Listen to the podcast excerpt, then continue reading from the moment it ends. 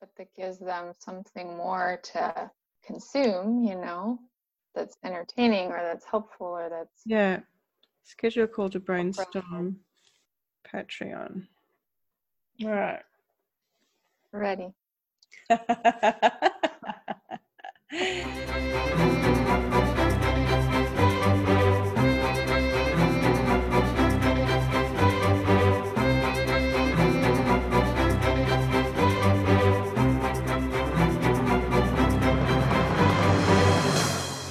everybody. Welcome to episode five of season two of Belgariad and Beyond. This is the show where we explore magical worlds chapter by chapter, beginning with the Belgariad series of books by David Eddings. Um, this season is about book two, Queen of Sorcery. Hi, Alicia. Hey, Sandra. How you going? I'm doing really good today. Feeling good. And- Ready to talk about the chapter. oh, did you like the chapter? I did. There are some entertaining moments for me. So I, I really, I really liked it. I'm, I'm really um, enjoying the just reading it for the pure pleasure of reading it without feeling like I've got to rush. I'm really, really enjoying it. So yeah, Yeah. it was nice. So I guess we'll go straight into Polgara's Cup. yeah, Polaris Cup. It's been a couple weeks. So there's probably a lot, a lot. What's in your potion? Uh, well, my potion has been extremely bitter, but there was a coating of sweetness that came with it. Um, it started when I um, started getting dizziness and headaches again. So that was a couple weeks ago. Mhm. Thought it had been resolved, so that was kind of a bummer when it came constantly every day for two weeks. Um, I've since um, kind of worked it out with hydrating and just taking care of myself Mhm. sleeping a lot. Um, and I think sometimes for me it might just be they they did say I have vertigo, but I think it's triggered by stress and Mhm. maybe dehydration. So Yep. trying to de-stress, drink tons of water because it is hot here right now. Mhm. Um, and then my other thing though is I'm I'm not eating very good. Like I'm eating stuff that has zero nutrients. I'll do good in the morning. I'll still have a green smoothie. I'll have some fruit or something. But then by the time lunchtime comes, I have no idea what to eat. Or I'm like, hmm. I just stand in the kitchen like confused and lost and like poor little kid that has nothing to eat. Do you do things like open the fridge and then close it, and then open the fridge and hope that there's something else there? I don't, but my husband does that, and it's crazy. I watch him, and I'm just like, oh my gosh. So yeah, I'm trying to figure out like how can I get meals in that I don't like to cook. I don't like to grocery shop. I don't. I, it's not easy for me in my mind to put foods together and realize that could be a meal. Mhm. So I have a hard time um, eating well. I'm eating a lot of like vegan pizza and vegan cookies, even. you know, I'll snack on pieces of fruit one at a time, but it's like it's not, you know, it doesn't fill me up. So Mm. struggling with that, but I think also like still getting through summer uh, with my kids here all the time has been kind of just been adding to everything. So Yep. I I'm Stacks on. excited. Yeah, because three weeks from today they start school. So I was like thinking, You're in countdown mode already. I was like, I made it over the hump. Now it's downhill. you can do like it. You can do it. Yeah. So I'm excited about that coming up. But yeah, that's basically what. But I guess the sweetness in it all is I've also come to some more epiphanies, I guess, about mm-hmm. my health and where I'm at right now and how I'm limiting myself and all of that stuff. So Okay. Well, that's okay. It sounds very fragile and new to you, but I look forward to the days when you can talk about it some more. yeah, Cool. yeah. Hopefully it won't be too long. Yeah. Well, you, I think, leaps and bounds. Like, well, you were just saying before, it's been like nearly a year since we started recording the show. I like, know. look at our year. Like, holy shit. Growth Yeah. or what? Mm-hmm. it's been a lot for both of us, and I think the Yeah. show is a huge part for both of us. Oh, absolutely. This show has is like it, I- I just had no idea when we started just for Mhm. fun because we just thought it would be fun that it would be Yeah. such a, a deeply healing experience and supportive experience Mm-hmm. uh, in all kinds of ways. I've recently learned that when you're doing something just because it's fun, just because you want to, that that's where the magic stuff happens. totally. It's we not when you forget. do something because you feel obligated. Yeah. Then Yep. you just sit there and feel miserable. Yeah. you know. and that maybe you know that has been that has been the magic ingredient for us hasn't it because we just love it Yeah. And it is fun. i have a bowl with you. I love just talking about fiction. I could do that all day. I do it with my kids a lot too. yeah Hopefully, they don't mind. We know the Avengers pretty well. oh that's oh i found this really cool thing on um the internet when i was watching the marvel movies the avengers is a marvel asset i think because i wanted to know what order to watch all the tv series and movies Oh and stuff in and i found this like um flow chart that told me exactly which episodes to watch and which movies to watch when. It was fantastic. Wow. Yeah, I haven't attempted the TV shows yet because I'm still working my way back into the older movies and, Mhm. and trying to like put the pieces together. I watched them way out of order. Oh, there's some great shows. The story mind, you know, it's I can piece it together and I love it. I love the way they do it. Oh, it's a great, isn't it? story. Yeah, they're such good stories. Like this huge network. I mean, because that's the way that my whole brain works with anything. Like I start from a point and then kind of the idea or the theme or whatever it is branches out and like spreads into all of the places that it could connect with. So it just like I Yeah. love that sort of stuff. Mm-hmm. Yeah. Those movies are so good. Whew, okay, so Oh, what's how about my- you? Okay, so my potion this week is sweet, sweet, sweet, sweet, sweet, and sticky. because my girlfriend and I brew mead, honey wine. And we have some very, very, very large bottles that we do the brewing in.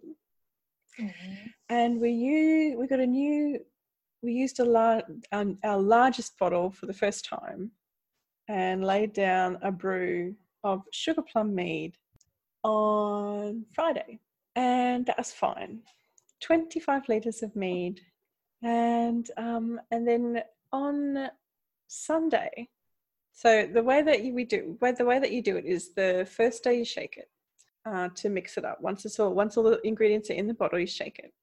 You know, and because the bottles are so big, you've got to rock it back and forward to sort of slosh it.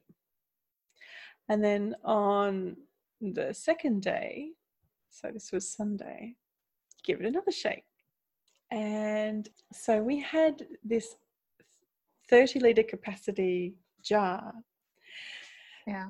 sitting on a pallet because we wanted to get it up off the floor a little bit so that it was more convenient to siphon when we had to siphon it out and filter it and that sort of stuff because it's very heavy we can't lift it Mhm. and um and so we're shaking it and it just fucking shattered the bottle just went exploded i have video Yeah. proof i will include video proof in the Oh, show yeah. notes my darlings so you can see the magnificence of this freaking disaster so let me just let me just outline what went all over my lounge room floor and underneath my sofa.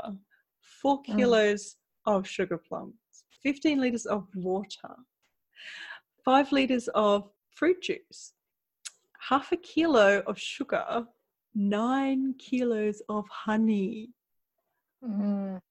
All over the fucking floor. Wow. Holy shit. Yeah, I watched the video. That was pretty intense. Holy shit. So I anyway, probably would have just stood there frozen for like 10 minutes. Like, what? well we did kind of there was the whole like I can't believe that just happened, and everyone just standing there looking at the broken glass and fruit and like mushy fruit and liquid like bleeding out across the mm-hmm. floor. Thank goodness we don't have carpet. We have laminate floors, which is you know bad enough because if it gets under the laminate into the stuff, it'll rip all the laminate up. Mm-hmm. Anyway, we had two of our friends here, thank goodness, and Hanukkah ripped up the stairs and grabbed all of our towels and brought them down. And we just mm-hmm. started mopping up like into buckets this all of this mess. Today was the first day since then that I haven't mopped. because everything was so sticky and I finally finished washing all the towels today as well. yeah. That's a big chore. I can't imagine the stickiness, the honey. Yes. I mean, walking, you had to walk around, there's still remnants of honey all over the floor. You're like, oh. Oh, oh my God, it's so sticky. Mm-hmm. It was just like, what, are you going to do? We just had to clean it up. And so, and then we have a really big sofa. And so after our friends had gone home, we got everything sort of, you know, at least not not soaked and like swampy. We tipped the sofa up on its back and all of the lining underneath was just soaked. So we just had to start again, clean the floor, soapy mm. rags on the bottom of the sofa. Oh my god! And so you can't even you can hardly smell it now. Like it doesn't smell like a like a like a plum wine brewery at all down there anymore. Hardly. Funny. I mean, I imagine that's at least not a bad smell to have. Well, it's well strong, probably. It's strong and it's very specific. and like we there's all of there's all this stuff in the backyard now that that we just had to get out of the house, like the pallets that the the bottle was sitting on, and um, we had two cat towers from when we had our cats before they died. And we had planned to get rid of them, and now we're definitely getting rid of them because the bottom is all soaked with this stuff. Oh. And so everything went out the back. And then the next day, I went out to um, retrieve a little side table that got soaked to like wash it off and stuff, and then like it, everything that had been wet was black with wasps and blowflies into the oh. like sticky and i'm like oh my god i felt like i was like getting attacked or something it was some sort of horror movie the, the sound yeah. was so loud and i felt like I, they were up my nose and in my ears and it was horrible mm. like that scene in uh yeah. My Girl. Oh, that's such a oh, that's such a sad movie. I only ever watched that once because I bawled my freaking eyes out. Yeah. Never watched it again. Sad. I just watched it with the girls first time a couple weeks ago. How'd they go?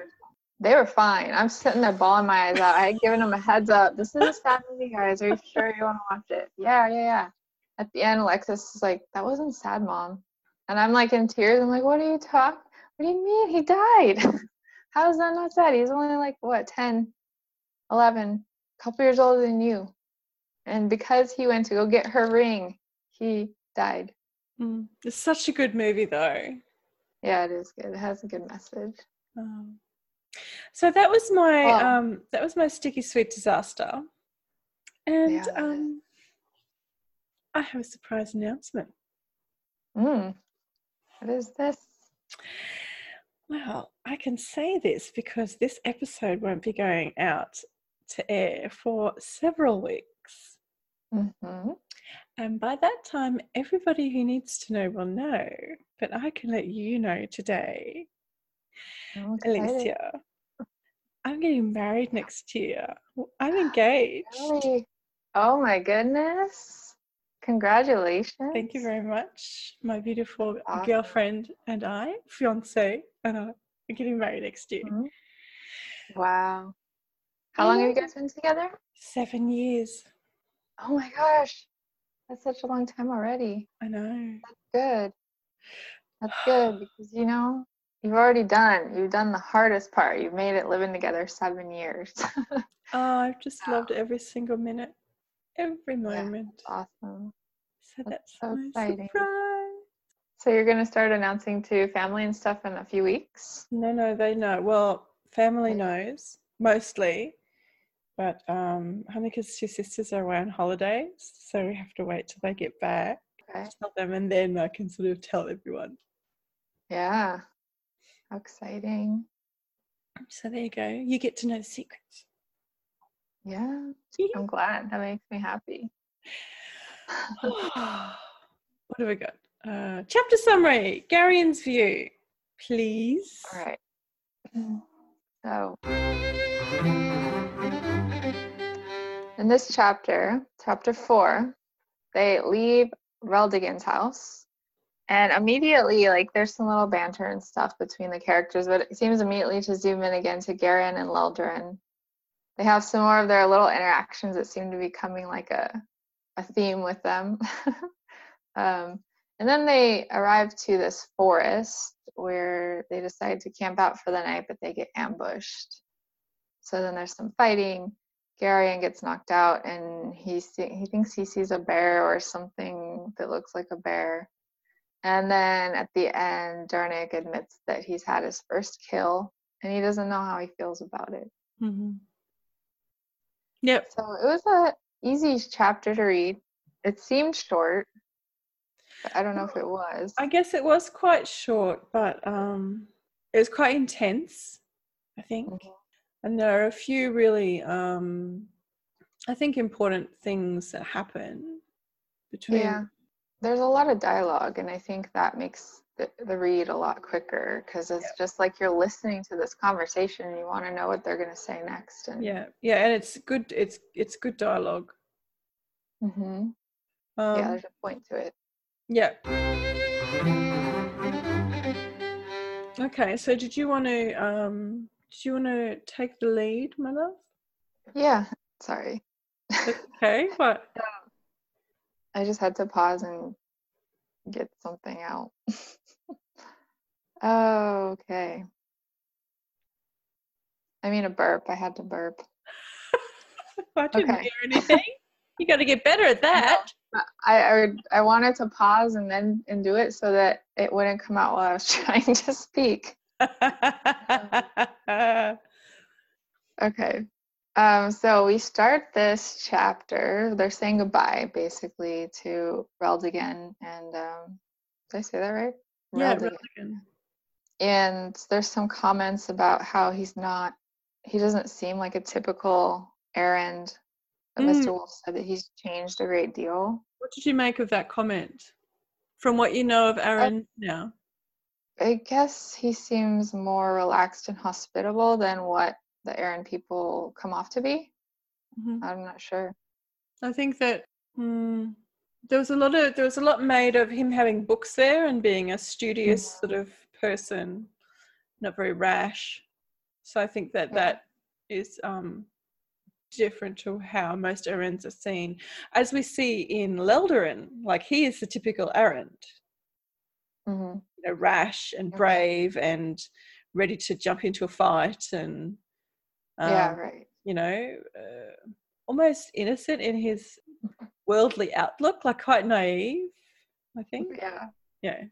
It, it's like he's he's going along with what he's been told as he's been raised mm. to believe yeah i mean he's just this is, you know which we all do exactly right exactly right yeah so uh, yeah i guess reldian just seems more relaxed to me than all that. Mm-hmm. especially that he's studying books and stuff. That's a quiet endeavor compared to always wanting to go out and start something but and um, it's interesting the comment that silk makes the about the count being an unusual Arend because he mm-hmm. he think he de- actually detected an original thought or two. Yeah so they're not very smart. Yeah is what he's hinting at I think so. yeah, so there's there's that whole little exchange with Silk, you know, being funny again and then they talk about the food and there's some more jokes going around about Barak. Barricade. oh dear almost. But the other yeah. thing that it right at the start of this chapter, before we go any further, I, I think it's interesting that Garion is having this awareness of the difference he made by saying what he said to Torasin and yeah. um, the other boy. Oh, what was his name? Torasin. No, he wasn't there. Tor- Torrison and um, you know, mm-hmm. uh, just sort of setting them back about the plan that they had to kill the king. and he has these thoughts about you know it's the my it, you know he'd planted some doubts and maybe that would stop Torasin from you know get going into disaster without thinking you know it wasn't much but it was the best he could manage under the circumstances and i just i find that almost well it's it's interesting i found it interesting to think about because you know when it was when we read it it was like the dry voice took over and spoke through Garion's mouth. And now Garion is owning that as his doing. And I thought that was interesting. Yeah. Yeah, it is interesting because it could be um I mean at this point, you know, from my point of view, it could be it is part of him or it could be some bigger force working through him. Mm, mm, And the fact that he's taking credit basically for all that stuff he said, even though he admits that it felt like it was flowing mm. from somewhere else in some ways, Yeah.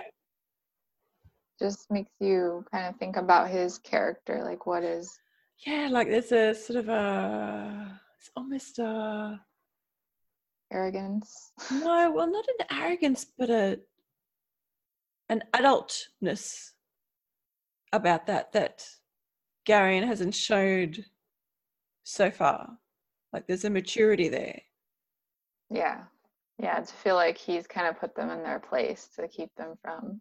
you know like if yeah and it's sort of i don't know if it feels kind of yeah am i am i am i making sense is what i'm saying i'm trying to think about Yeah, when you say like an adultness, i i envision how adults walk around taking credit for things that they didn't really come up with. which is actually Um, not very mature Uh, right, right. But So yeah, anyway, Garion does have a more maturity for somebody his age in those moments. you i think there's something to be said so i think there's something um sendarian about that too Mhm. about the way he was raised. Like there's a lot of Durnik in that. In the oh Yeah. that oh that's that's there that's a thought. There's a lot of Durnik in the way that he behaved then, being very steady with the very grounded wisdom that he was giving to the people and Yeah. yeah The level headed is yeah the word I think of. yeah yeah okay cool Yeah, I agree. It it shows up again too, like right after they're kind of heckering um, uh, Barak about how much food he'd eaten. Because Garion and Lelldorin get into their conversation hmm about because Garion can sense there's something he wants to say that Lelldorin wants to say, but he's not. And so um, he's like, just go ahead. We're good enough friends, anyways, you know? doesn't matter if you botch it to say it Yeah, and I love this wordplay stuff with between Garion and Lelldorin, because Lelldorin is kind of like, "Oh my gosh, you, how did you know? How am I? Am I that obvious?" And it's like more like honest, you know. So then they talk about that whole situation that Garion overheard them with Nachak hmm and the Murgo, and again, he's trying to like beat this into him, being the mature one of the two, of like using his uh, dry voice. I don't know. They don't really say that it comes up here, but it No, it doesn't but it does Oh. sound very much in that t- tone doesn't it now yeah, yeah. So now it's kind of like, okay, is Garion maybe mimicking this dry voice and creating one of his own, or is it still filtering through him? Well, I think that perhaps it is just just part of him. You know, maybe the the it's not doesn't feel so separate now. Yeah, because it's been a while, Mm. few years, right, since he started noticing it.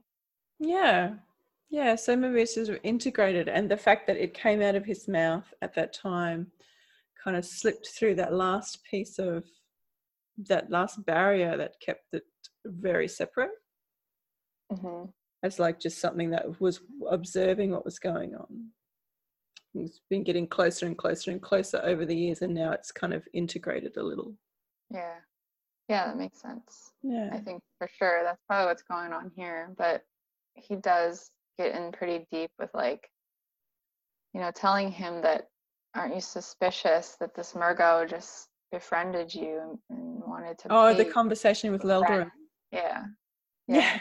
So yeah, um, and it is it it is I do like I do like the conversations of like Lelder and and he really is just naive. I love really no other way to describe it.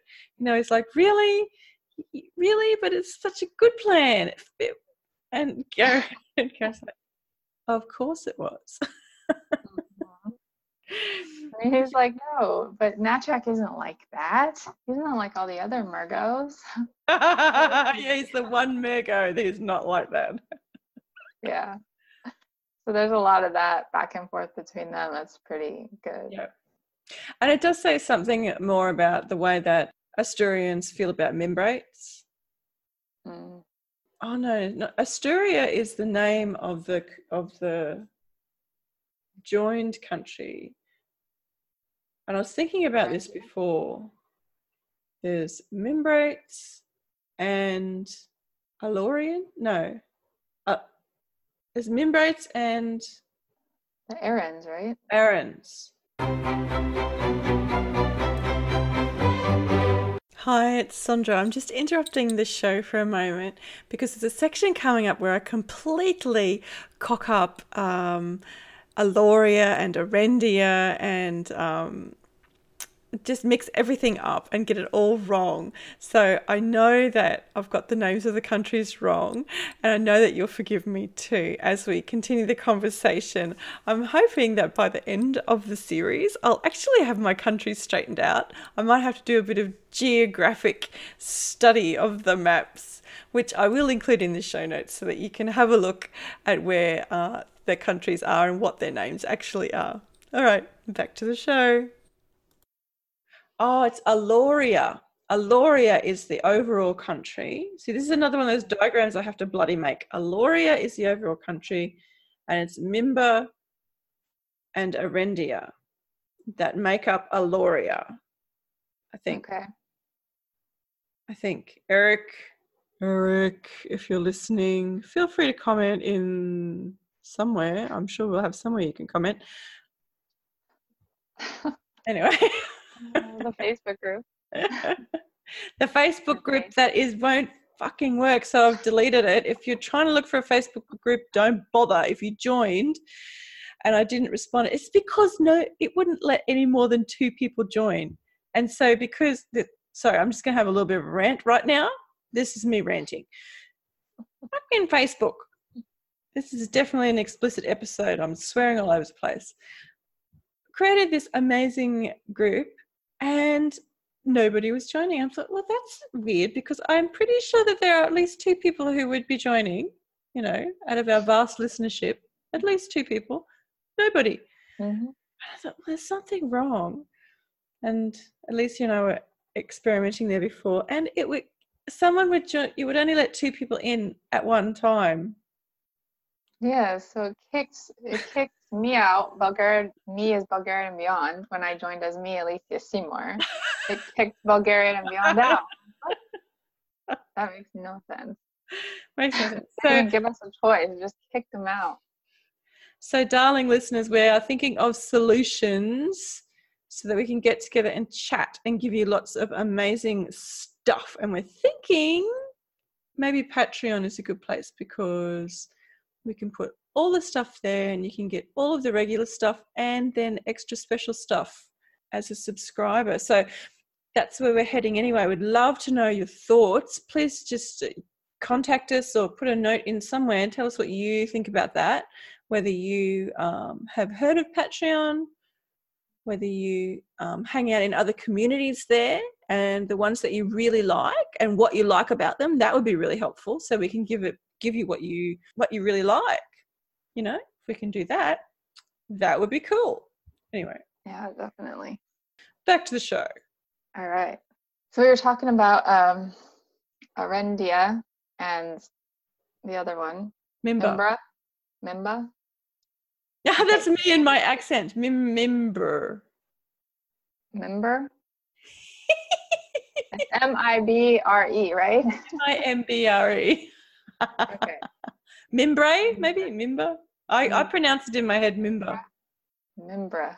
I don't know. No, Mimbra. That sounds better. That's more fanti- fantastical, isn't it? Mimbra. I guess. So yeah, so those are the two that are like at odds with each other, even though they've pretended to get along, Yeah. right?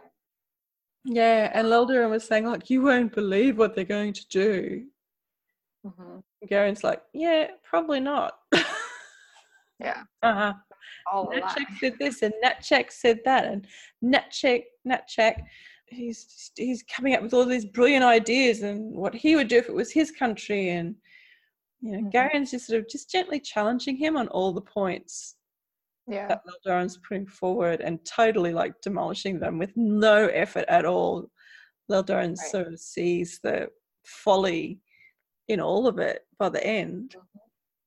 yeah, he does. Because he even admits it by asking him, like, well, what am I supposed to do? What would you tell me to do?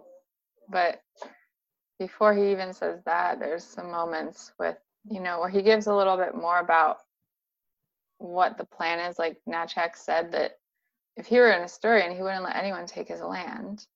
And he's basically brainwashed these guys into believing that he's on their side so that they'll attack the Mimbrates for no reason whatsoever. But they Yeah. believe that they believe that there's a plan, but Yeah. there's not. I don't think there is.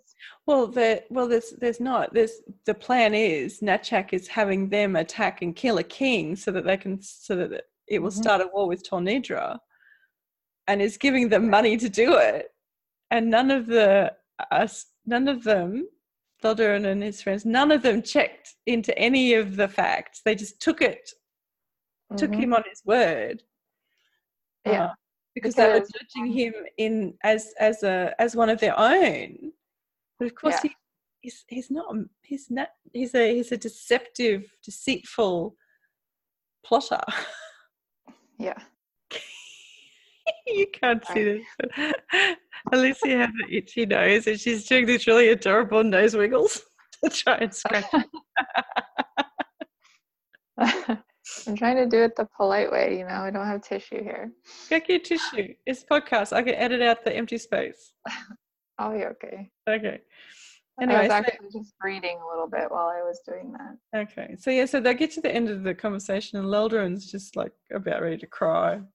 Yeah, and and I like the line where where Garion's like, okay, because they're talking about like why why do you think he was paying you for this? And then Lelldorin's just basically assumed that well he said it was out of friendship, you know, again being naive. And um, he's like, well, I would give somebody money out of friendship. Yeah.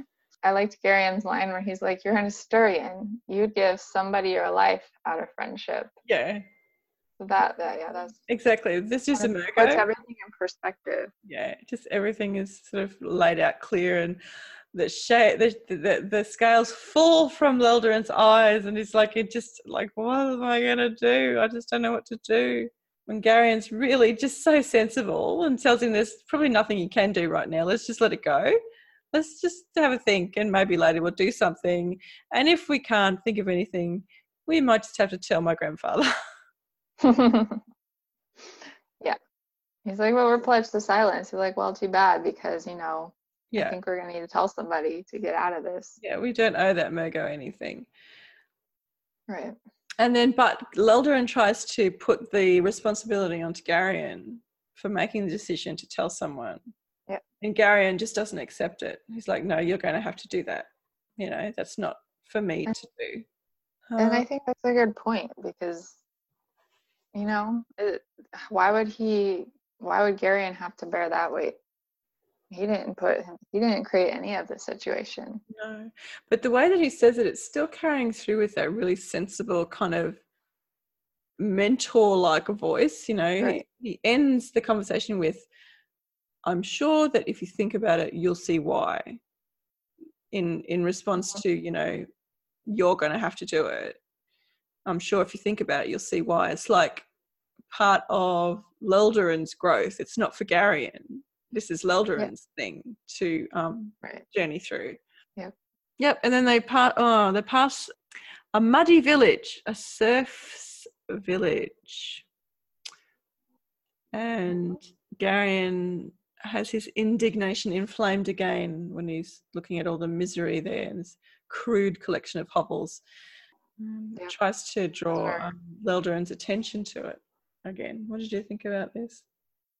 Yeah, well, it's just interesting. It's basically like a repeat of the exchange they had Yeah. when they saw the serf on the side of the road. And again, Lelldorin's just, it just doesn't really mean anything to him because he's so used to it and it's just normal for him. And he doesn't really think much deeper into what does it mean for these people who are suffering, you know?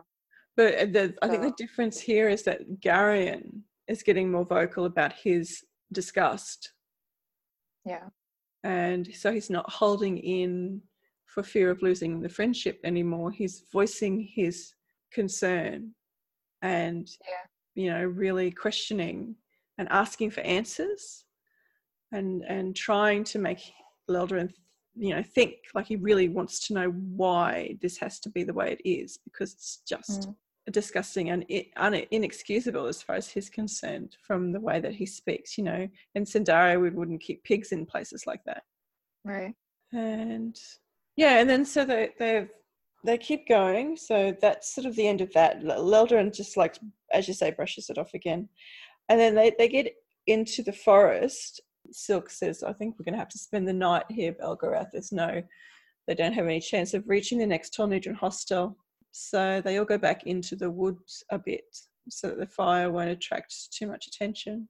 Set up camp, and it seems to be all pretty like they've fallen into a rhythm of setting up a camp at night. Everyone knows what they have to do to get things done, and they just kind of, you know, get into gear and do it. They put up the tents, they collect the firewood, start the fire. Polgara starts cooking. Yeah. Yeah, it's all pretty straightforward. They they just kind of have a short discussion like about how far they've come and how far they have left to go and all of that stuff. Yep. And then um, while they're having the discussion, Hettar, um, the, the horses sort of stir, and Hettar stands up and tells them all to get back from the fire because the horses say there are men out there, many men with weapons, Yeah. and they they all sort of jump back and draw their swords or their Mhm. weapons. And did you want to talk about this bit? Lelldorin, what Lelldorin does, and how Garion reacts. Oh. Yeah, so he like goes it seems that he runs into the tent to hide. And Garion has Oh, uh, goes into the tent to hide, yeah. and yeah, Garion seems disappointed. yeah. Like he takes it personally that his friend would run and hide. gutted like oh my god no yeah. So that was I found it funny. I Yeah. if it's meant to be funny, but and i mean the thing about it is they all start fighting Lelldorin does come back out with his bow and arrow loosing arrows like just in a blur so quickly and Garion's sort of ashamed of the you know what he thought about his friend being a mm-hmm. coward but the thing that i like Garion tries to pull out Pol out of the way yeah. And she's like, "Oh, stop that!" And she sort of flicks him off with one hand, and then flicks her flicks flicks an arrow off with her other hand. Stops an arrow, like just makes a gesture, and the arrow stops, like it hits the wall and falls down. Yeah. Yeah. That's why you want to fight. You know, it doesn't even touch you. Just like wave it all away. Yeah, and then a gang of um a gang of rough men with swords come through, and just there's a there's a the the battle ensues. A fight just carries on, and they hmm. all at each other. And there's lots of Lelldorin's arrows going into lots of the brigands by the look of things. Reminds me of Legolas. He even has a similar name. oh my goodness! It does remind me a bit of Legolas. Yeah, Lelder and Legolas. I haven't even thought of it until now, but I've also been envisioning, and I don't know if it was described this way, but I've been envisioning Lelldorin as like a Legolas look. Yeah, And I don't even know the if it was green sort of tights and um, The long blonde, like blondish white has, hair. he has yeah, ready uh, like strawberry. I see him as having strawberry blonde hair, like sort of red blonde. Okay. Because he's I think that he was described as having I think that's the color his hair was described as. Yeah. Yeah, I don't remember. I'm not good with those physical descriptions. I don't hold on to them. Oh, you I don't like I my own- love. I love the physical descriptions. I like to like have the picture in my head, like so I can see who's doing what and what they're wearing. And Yeah, I do, and it but it's like I just ignore what the author says. Like, no, I want them to look this way. I love. But see, you can do that with books, unless it's crucial to the story that they look a certain way, like the white lock in Polgar's hair. That's an important story point, right. not just part of the way that she looks. Mm-hmm. Yeah. Yep. But yeah, that's how that's funny because I just I made that connection right now as I was saying, as you started saying arrows flying through the air. I was like, that's Legolas. I can see the two of them like side by side. Yeah. An elf How and you- human. Oh, excuse me, I yawned. Are you okay? Is your head okay? Yeah, my head's okay. I'm just dealing with still like a lot of fatigue or sleepiness. So I feel it setting in. So I'm just trying to All right, well, we'll just we'll whip along with the chapter. So it talks about the different, so the different swords. I'll just touch on the different weapons that the, that our characters use. So Hettar has, where is he?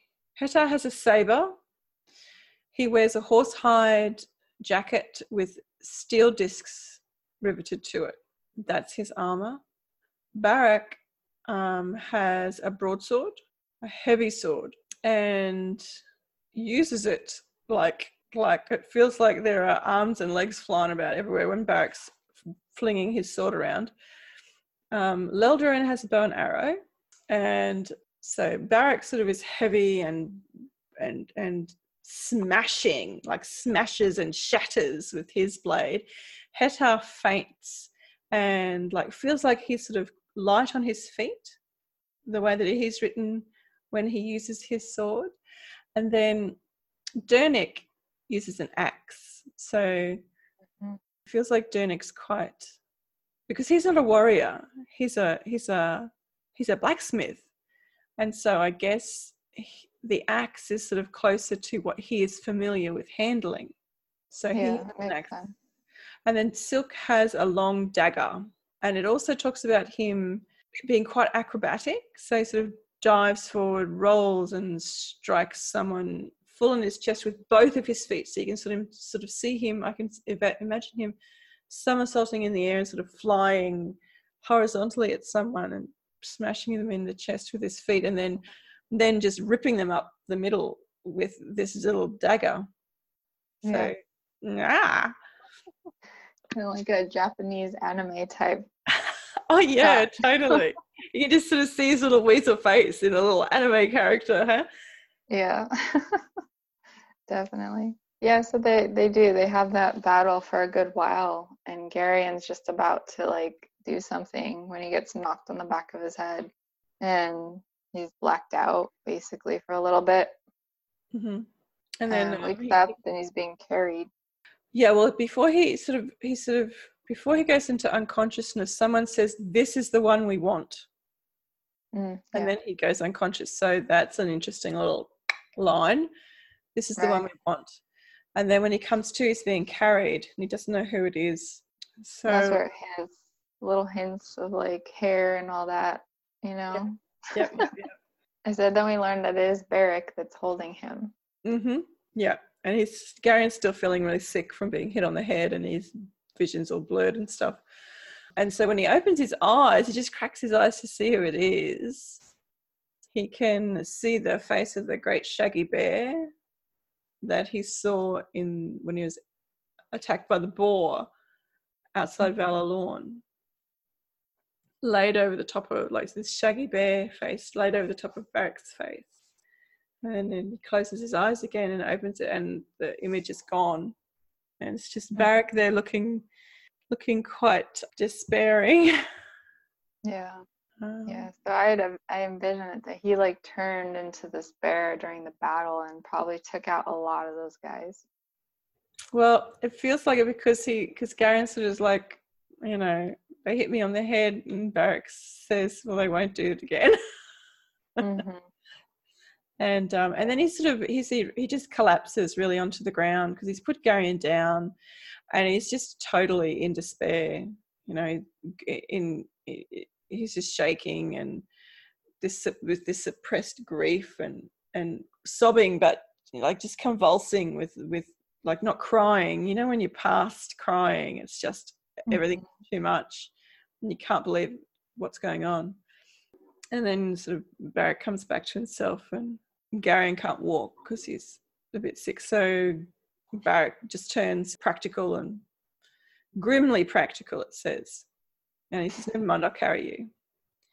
And then, and then an owl screeched from a nearby tree. And mm. its ghostly white shape drifted off through the trees ahead of them. Yeah. So is this Aunt Pol? I don't know. I'm just going to drink my water. What do you think? Oh, I think a lot like Professor McGonagall. Somebody is turning into an owl. I mean, not Professor McGonagall. She turns into a cat. But like Harry Potter's pet owl. there it is. So That's they get well. So they get back to the camp, and Polgara is standing there, bandaging the cut on Durnik's arm. Mm-hmm. Well, she flew away ahead of them. she got back first. yeah, I totally glazed over that part when I read it the first time. It didn't even catch my attention. so there you go. So anyway, so they're all back and getting themselves bandaged up and settling down, and there's a heap of dead bodies over there, sort of near the near the brook beside the camp. And Lelldorin comes back into the clearing, looking back over his shoulder, still with his bow out, like and he was he's all pale and out of breath. He's like, "Oh, are you all right, Garion? There's a, some sort of monster out there." mm-hmm. Yeah, but it sounded really awful. Looks like, yeah, the beast is gone now. yeah, yeah. And Silk sort of like, "What's the matter with you?" To Barak, and Barak won't talk about it. He's like, "Oh, nothing." Yeah, so they decide that those men must have been robbers. Mr. Wolf tries to like check one out and see. He's like, he looks like a normal brigand to me. I don't know. Can't mm. be sure though. So they're not, it's kind of like they don't know if this was just like a coincidence that these guys were really just kind of wandering nearby, saw him, just tried to get what they could get from him. Mm. Or if it was something more than that. Mm. And the point is made that, you know, it's probably just serfs being bored with having no food and trying to get a little bit of something. Yeah. And, um, and sort of pipes up. You sound just like that silk. He says, you know, and one of the benefits of a society that holds men in serfdom. And Lelldorin says, you know, you sound just like Garion. Don't you understand? It's just part of the natural order here. And Silk pipes up with, yeah, you know, they're not as well fed as pigs or as well kennelled as your dogs, but yeah, you do care for them, don't you? and Aunt Pol sort of stops, shuts that down. That'll do. Let's not start bickering amongst ourselves. And you know, checks out Garion's bump on the head, and it's she, she said, "Oh, it's not too too bad." And he's like, "Yeah, well, it hurts." of course it does, dear. I like your impression of him. and she's like, well, you just you're gonna have to protect your head. You're gonna soften your brains if you keep bashing it on things. Yeah. And then it's all just, you know, over and they just Durnik's like a little bit shaken. He wants to bury the bodies and Barak says, you know, nah, it's just not the way it's done. We'll just leave it here. Leave them here. And they drag the bodies away from the campsite a little bit and and then Gary notices Durnik um, has, you know, tears in his eyes and goes over to him and sort of says, "Oh, does it hurt, Durnik?" Like, uh, in case he's been hurt. And what did you think about this last little bit? Well, I guess it kind of just made me think about that. You know, like when you read these types of stories, you don't really stop and think like what all this killing is doing to the person that's doing all the killing, and they're mm. just trying to defend themselves. So and you have a character that um like stops to have a reaction that's painful it makes you kind of think of like well that's a good point how would i feel if i had just killed my first person, you know, but even if it was in defense, like I had no choice, would I uh, react the same way, you know? Yeah. Kind of No. Like the others, the others have killed lots of times, but Durnik Yeah. is not a warrior, as I said before. And his pain is that he killed one of the men. And he's really the way that it's. I'm going to read it because I just love this. Just this couple of lines. It's so beautiful. I killed one of those men, Garion. The smith replied in a shaking voice. I hit him in the face with my axe. He screamed, and his blood splashed all over me. Then he fell down and kicked on the ground with his heels until he died. And there's just something to me so beautiful in that very simple matter of fact. This is why I'm hurting. Mhm. I really like that part. yeah. And, um, and so then I how- oh, oh, sorry, darling. I was gonna say the same thing. It's sweet that Aunt Pol goes and sits by him to like comfort him, sends Yeah. Gary away, and like, you Yeah. don't need to be asking him all these questions right now. He needs to process. this. Yeah, so she just sits there with him with her arm around him, speaking quietly, and that's the end of the chapter. I think the thing the thing that I there's a lot of reaction to death and even living in this chapter.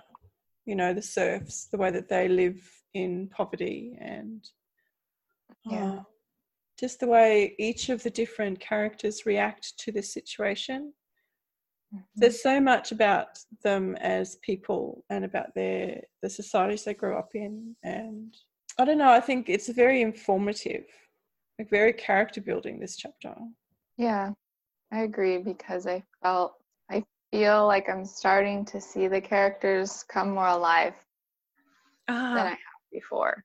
yeah You know, like it's taken a book a little bit more than a whole book for it to happen for me. But yeah, I did feel it. cool okay that's the end of Wow. Wisdom Yay. Yay. So let's get into the real life relating. What no magic first magic magic magic oh magic first. Sorry. Magic.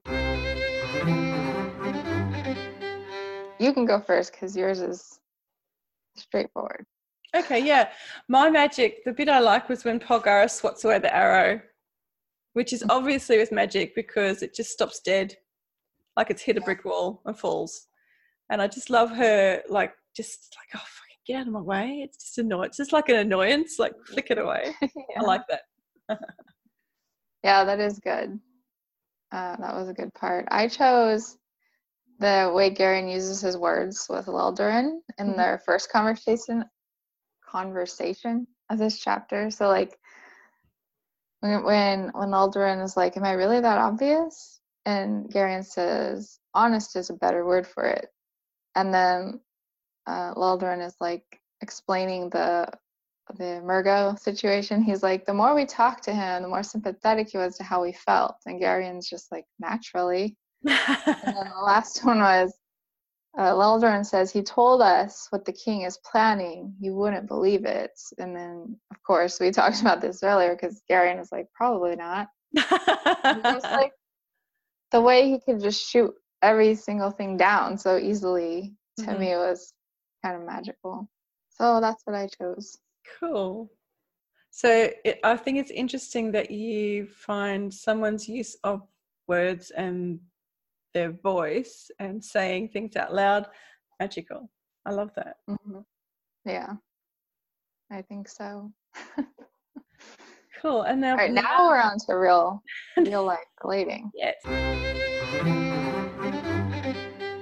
Now you can do some personal insights. Would you like me to go first? Yeah, you go first. Okay, so my personal insight is right at the end of the chapter when Polgara sits with Durnik while he grieves his actions of killing the person. This is that's what I do with people in therapy. You know, when they're ready to uh, go into those dark places, those shadowy places, the scary places that people that you, people, you know, tend to turn away from you know that's what i do i'm polgar with my arm around the person just waiting patiently and supporting them and while they process the stuff and as they are ready to go further into the thing, you know, I help them talk about it and bring it out. So that's that's quite a that's my real life relating. Yeah, that's a good one. I think that's a gift that not everybody has. Not everybody's able to do that. So the fact that you can also make it as part of your work, mm-hmm. you know, and help other people is pretty cool.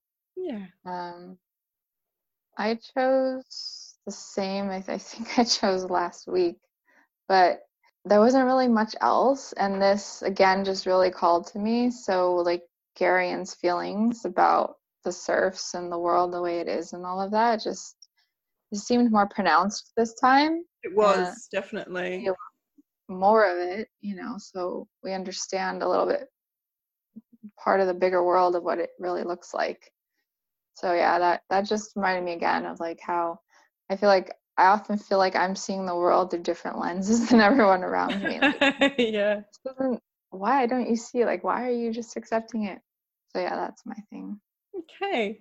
Ooh, now we're into prophecy speak. Yay.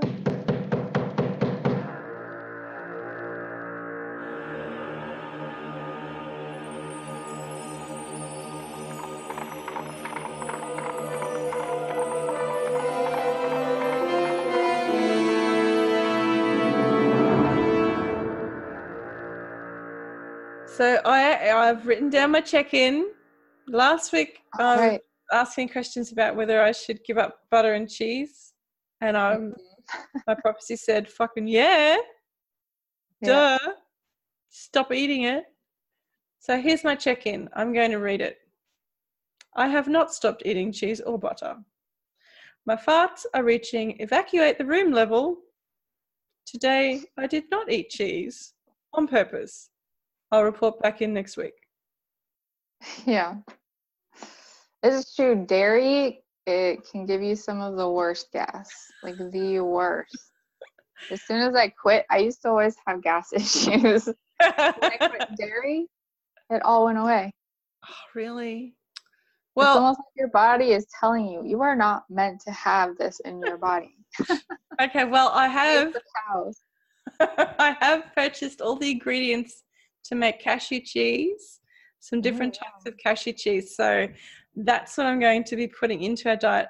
But I am still eating butter and I am still eating yogurt.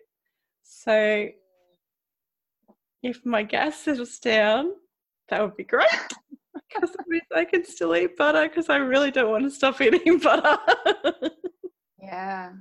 I'm sure there's good recipes for vegan butter too, though. Like I just buy one here at the store we have called Sprouts. Mm-hmm it's it's already pre-made vegan butter and it tastes exactly and i know this because my husband eats it and he's not dairy free and he mm-hmm. tasted it and said it tastes like normal butter. My only issue is um, for baking like i'm happy to substitute the butter for taste. That's fine. I'm sure i can find a vegan butter that tastes fine. But when i'm baking butter behaves in a particular way and because i use gluten-free flour if I have a product that is too much oil and try to mix it with the gluten free flour to do baking, it just doesn't work at all. Yeah. So that's my main dilemma. I haven't yeah. done any experimenting yet. Yeah. See, I don't think of that dilemma since I don't really cook. No, which we discussed. That's a good point. In the chapter. Well, chapter. I say chapter. In the episode we discussed earlier in the episode. Yeah. Mm. Right. yeah. So anyway, so that's my only thing. Hey, Flower, how you doing? Must be that time. Jeez, yeah, she's paranoid over here. I'll mute it so you can do your prophecy. Okay, so my question this week is I'm starting a new romance series, a series of romance novellas, and I would like some general guidance um, perhaps something more specific about the overall premise that I have for the series. Um, I'm using Women Who Run with the Wolves because I love it. Okay. In the tale, the initiatory process begins when the dear and good mother dies. She is not there to teach Vasilissa's She's, I beg your pardon, she's not there to touch Vasilisa's hair anymore. In all our lives as daughters, there is a time when the good mother of the psyche, the one which has served us appropriately and well in earlier times, turns into the too good mother, one which, by virtue of her overly safeguarding values, begins to prevent us from responding to new challenges and thereby to deeper development. In the natural process of our maturing, the too good mother must become thinner and thinner, must dwindle away until we are left to care for ourselves in a new way. While we always retain a core of her warmth, this natural psychic transition leaves us on our own in a world that is not motherly to us. But wait, this too good mother is not all she at first seems. Under the blanket, she has a tiny doll to give to her daughter. That's really good. The the I was gonna say you wanted a premise. There you go. well, I have a premise, but I wanted to. Um, so the the the premise is it's a it's going to be a series of like sexy novellas, very female centric, quite lesbian, feminist, you know, goddess mythology, and at each each one they're, they're a little bit different to any romance book I've ever read because each one has the main character learning to seduce and fall in love with herself. So she is mm. the love interest of her, like she is her own love interest for the story. So they're going to be quite explicit, which is no problem. I quite like writing that sort of stuff. This just gives me, I've been sort of, I've, I've, I figured that it would be kind of a, a letting go of the, t- the too good learnings of of youth and the things that stop us from really stepping into our power and sort of embracing the thing that comes after that whatever that looks like mm-hmm. so that is a that's a nice little confirmation of where i was heading. Yeah.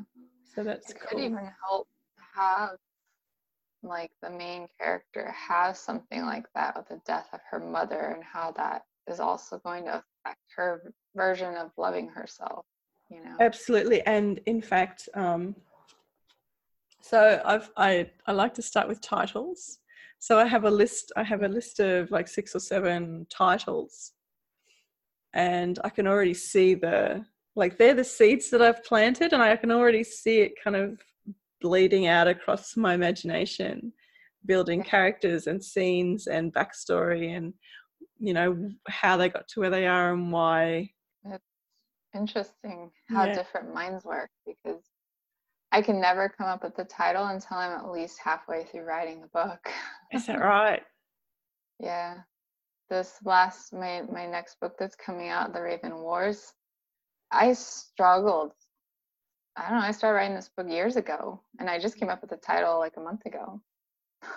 Different processes, hey? Yeah. Yeah. Well, that's good. I think that's um, really good clarity right there. I think so. I love that. And and that's actually quite an intimate reading for me because I have been the too good mother and that's been part of my own journey to coming into myself. And so yeah. I also read from that to not be scared of my own story. Right. Mm. That's the hardest one to face. Isn't it always? yeah, that's good though. Yep. My check in was that I, I had asked about doing that children's story workshop thing. And then I messaged you after the show and like I had decided, nah, I'm not gonna do it. Yep. It's it's distracting me. Then it just kept is still there, it won't go away, won't go away. So I'm like, you know what, I'm just gonna try it, go mm-hmm. do it, see what it feels like. But I decided to do it through Meetup. Meetup declined my first attempt because I was targeting children, even though it was clear that their their parents would bring them and stay. I Oh wasn't my like god. it was at a park outside. Parents and families come, but they canceled my account. So I was like, fine. Oh, Alicia. I'm so sorry. Are you okay? Oh yeah, I'm fine. I'm Okay. fine. I kind of just was like, I kind of scoffed at them, like, what? What So then I waited, I think like a week, and then it still was nagging. So I'm like, you know what? I'll just do it with adults. Let's do this. I've already worked with adults in this stuff, so. Yep. And I scheduled it. It's on Meetup, uh, but now I'm already kind of feeling like I don't know if I want to go. But- Eight people have signed up. Uh, it's a paid event though, and none of them have paid. ah, So it's kind of like if they don't pay, it's not going to happen. no, you know? that's absolutely correct. So that's where I'm at with that. I'm still really not sure that that's my thing, but I thought if I try it, I'll know if I love it or hate it, and then I can move on. so, but my question for this week is it, there were some interesting synchronicities early in this week in alignment with me, like recovering from all this physical stuff. Because, like we always say, we believe the physical's tied to our emotional spiritual journey and so monday after i went into the doctor again i actually had a call scheduled with somebody who really opened my eyes in a lot of ways about my own power and my question is like what is my my path to being seen as an author and by being seen i mean to be able to share in more ways and to reach more people in my sharing. Because what came up on that call was to like start looking into speaking on stage as an author like i mm-hmm. told you before not as teaching people how to write but as sharing my story and the characters in my books and how people can use them to uh, or learn from them in their own lives and why i believe fiction is so inspirational like that Mhm. stuff so i'm just wondering if that's you know that's my direction or if there's another Well, and then let's find out. I'm using because on that call, J.K. Rowling came up a few times as I was talking to this lady. I'm going to use the Goblet of Fire because it's my favorite of all the Harry Potters. Is it? Yeah, it's my favorite book. Not my favorite movie though. No, I no. didn't think they, they did a The good job. books are so different to the movies. Yeah, they are. Okay. Uh, go, he hissed at Sirius. Go, there's something coming. Harry scrambled to his feet, hiding the fire. If someone saw Sirius's face within the walls of Hogwarts, they would raise an almighty uproar. The ministry would get dragged in. He, Harry, would be questioned about Sirius's whereabouts. Harry heard a tiny pop in the fire behind him and knew Sirius had gone. He watched the bottom of the spiral staircase, who had decided to go for a stroll at one o'clock in the morning and stopped Sirius from telling him how to get past the dragon. It was Ron. Dressed in his maroon paisley pajamas, Ron stopped dead, facing Harry across the room, and looked around. Who are you talking to? he said. What's that got to do with you? Harry snarled. What are you doing down here at this time of night? I just wondered where you. Ron broke off, shrugging. Nothing. I'm going back to bed. Just thought you'd come nosing around, did you? Harry shouted. He knew that Ron had no idea what he'd walked in on, knew he hadn't done it on purpose, but he didn't care. At this moment, he hated everything about Ron, right down to his several inches of bare ankle showing beneath his pajama trousers.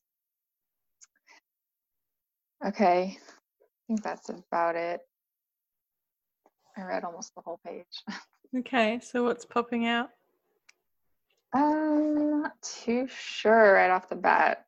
It's just some of it was making me laugh because I forgot how much I love these stories. Um, but I don't know. I mean, he's talking to Sirius in the fire. I know exactly this scene. And um, so Sirius Black's face is in the fire. Then he has to disappear really quick, and because they hear someone coming, but it ends up just being Ron. Though he doesn't even want Ron to know at this point that he's talking to Sirius Black. I think. Uh, I don't know if they know he's good at this point. I think they do, but um, just the way that Harry gets so angry at Ron hmm um, even though they're best friends. Mm-hmm. And how this ties into my path as an author being seen. I don't know. I might have to Okay. there for Shall I tell you what I see? Yeah, sure. Uh, So the thing that stands out the most to me is that Harry is using his voice in a in a way different to the way that he would usually use it Mhm. with Ron. right. It's out of character for him, Yeah. Yeah. but it's totally in character with what's going on. hmm It's different. So, like, it's out of character. For me, I usually use my voice with written word, but to use my voice in another format is speaking out, right? Which is what we've been talking about is speaking out for myself, Mhm. Which was really interesting when this call came to me uh, for the, like a TEDx talk of all things, where I'm like at that that level terrifies me but I spoke to this woman who's done a TEDx talk and who who helps people write their talk and coaches them through it. And while I can't work with her right now, like just speaking with her for that hour, she said so much to me that was a lot of the things we've recently talked about Mhm. about my journey. And it's that it's time f- she's she told me this it's time for you to shine. You need to step out. She's like you need to be seen. You've been hiding. She's like i say this with love. Like you've you've been hiding behind your words and the books. And these these books are are meant to inspire people and people won't be inspired if they don't know who you are. She's like getting up on a stage transforms everything for you. Mhm. like and you you have the power. She's like i see it in you just like most people have. But she's like you're at the place where you're ready to show it. And so i was like oh dang it. And so then i'm like i want to hire you so bad but i just can't right now. Um, because i see it as something yeah i would probably want someone who knows what they're doing to help me through the steps Mhm. but now i know that that's on my radar and Mhm. i can find also maybe other speaking opportunities in the meantime here Look at you speaking opportunity. You're looking for places to use your voice. right it's all coming together like this saturday in a couple days i actually and it i found that this woman author is speaking at the library. And i did this a few weeks ago and i was like hey maybe it's a good idea for me to start seeing how authors do it. I'm going to go listen. And so now i have that coming up the same week that all this other stuff came up and it's just like how it all aligns you know? Yep, It- no coincidences, darling. i know. It's so fascinating. Well done. Oh, I'm so proud of you. oh i love harry potter I'm so that whole scene it's so good I want to read Harry Potter again. yeah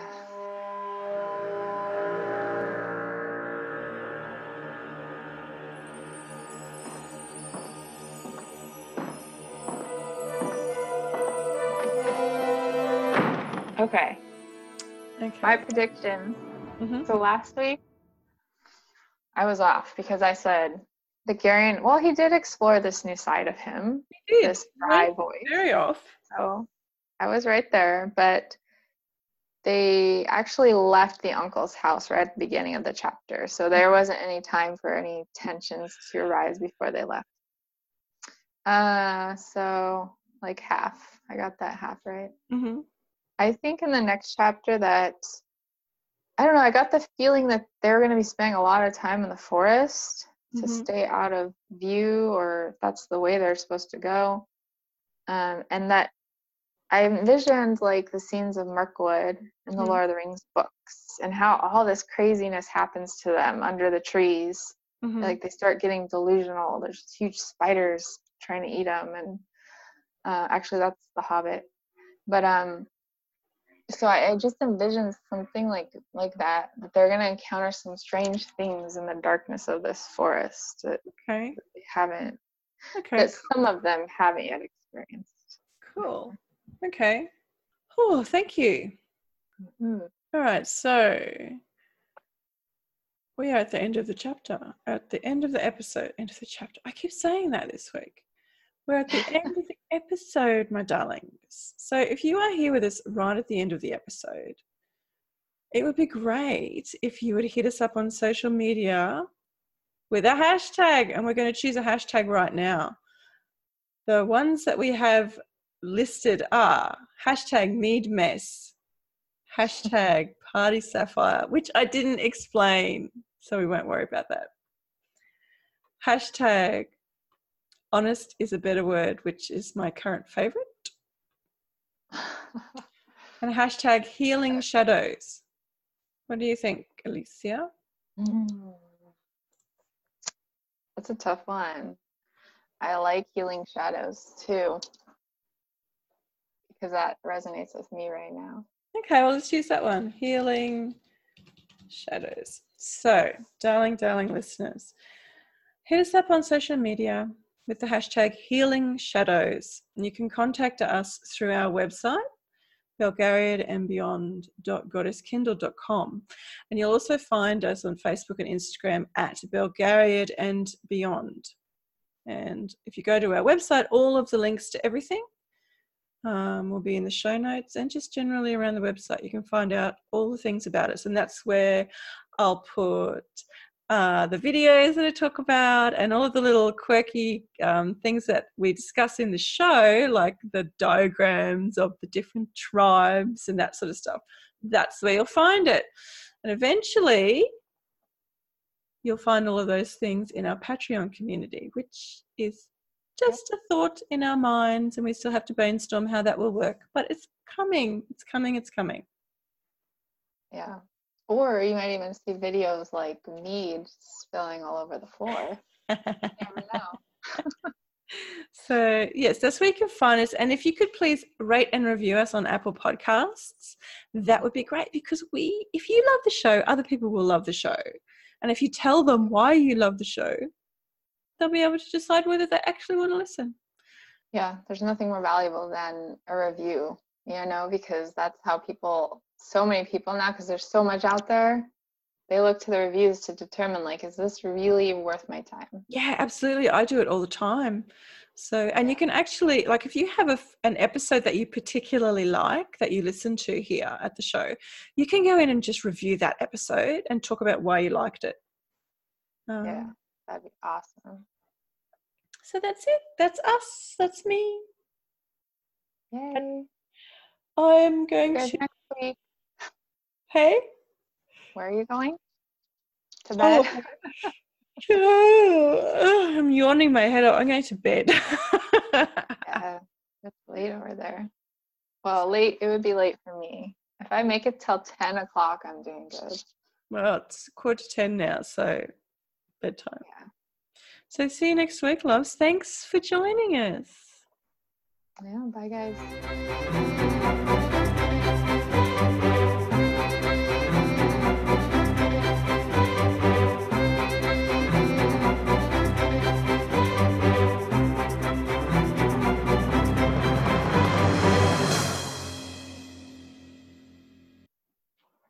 Cool.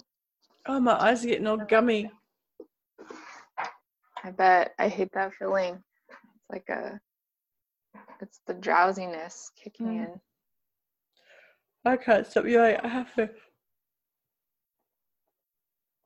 Oh, I was just about to dislocate my jaw that time. All right. That looks like the cowardly lion when he does his like I don't know what his weird faces.